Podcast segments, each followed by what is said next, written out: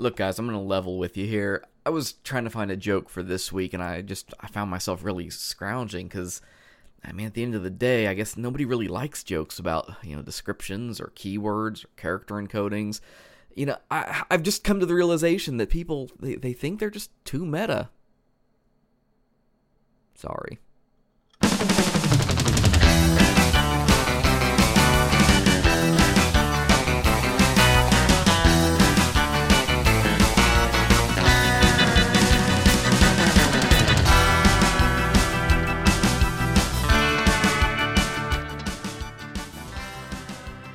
Good morning, all you beautiful web professionals out there in podcast land.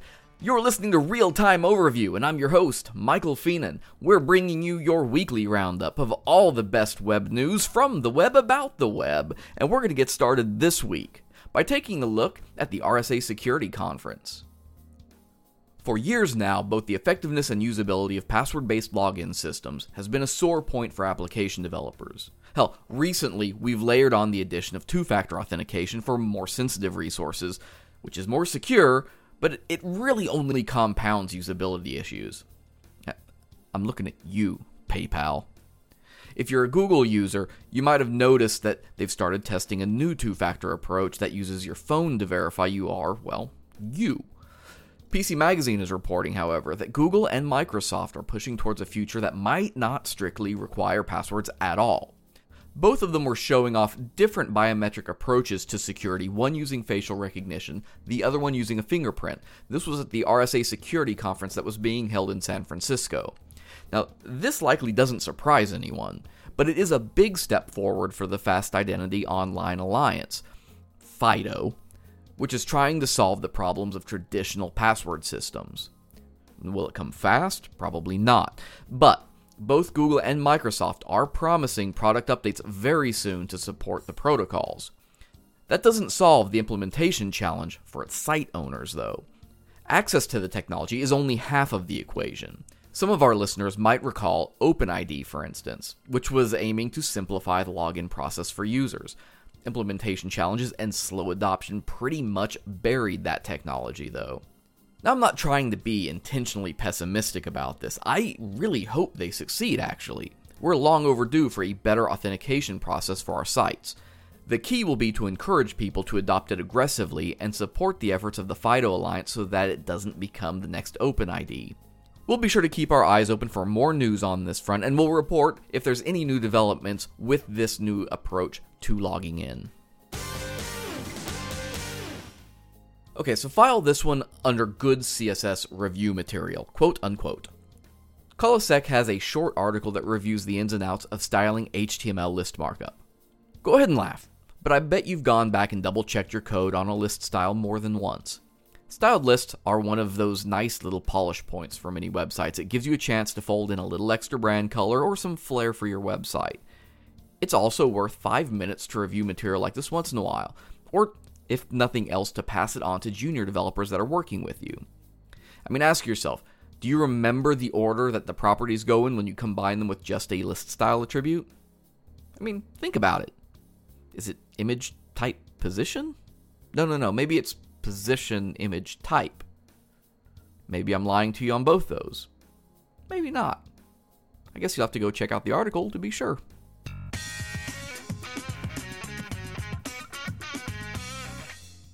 So last week I shared an article about editorial design, and I commented then that when thinking about white space, what you leave out is as important as what you put in.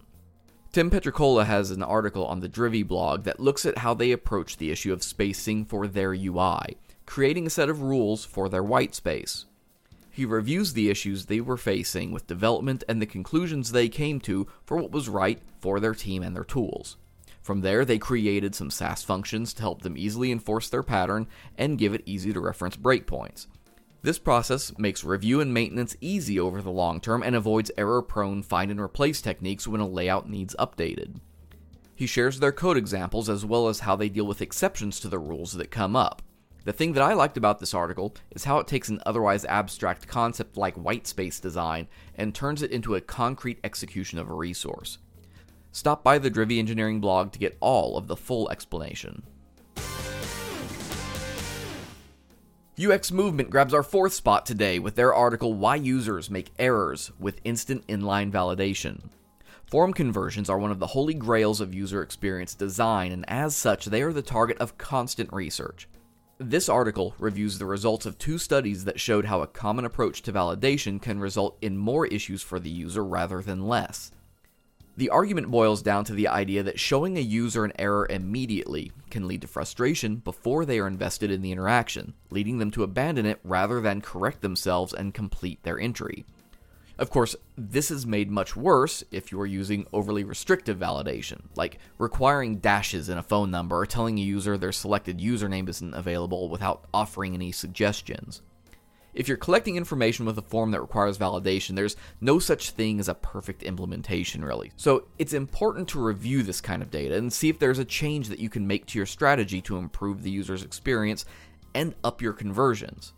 As always, your mileage may vary with stuff like this, so don't forget to measure and track any changes that you make based on advice like this.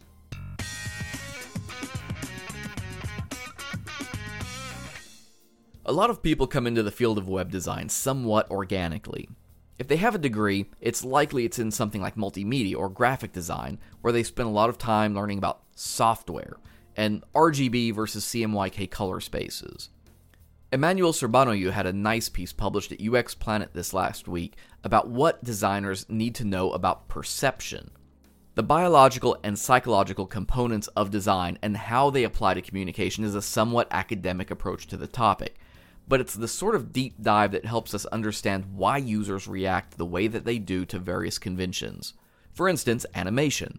We can do a lot of it now between JavaScript libraries and CSS. Tons of animations are at our fingertips, but have you ever stopped to think about how we process motion detection as a species and what that means about how we react to it on screen?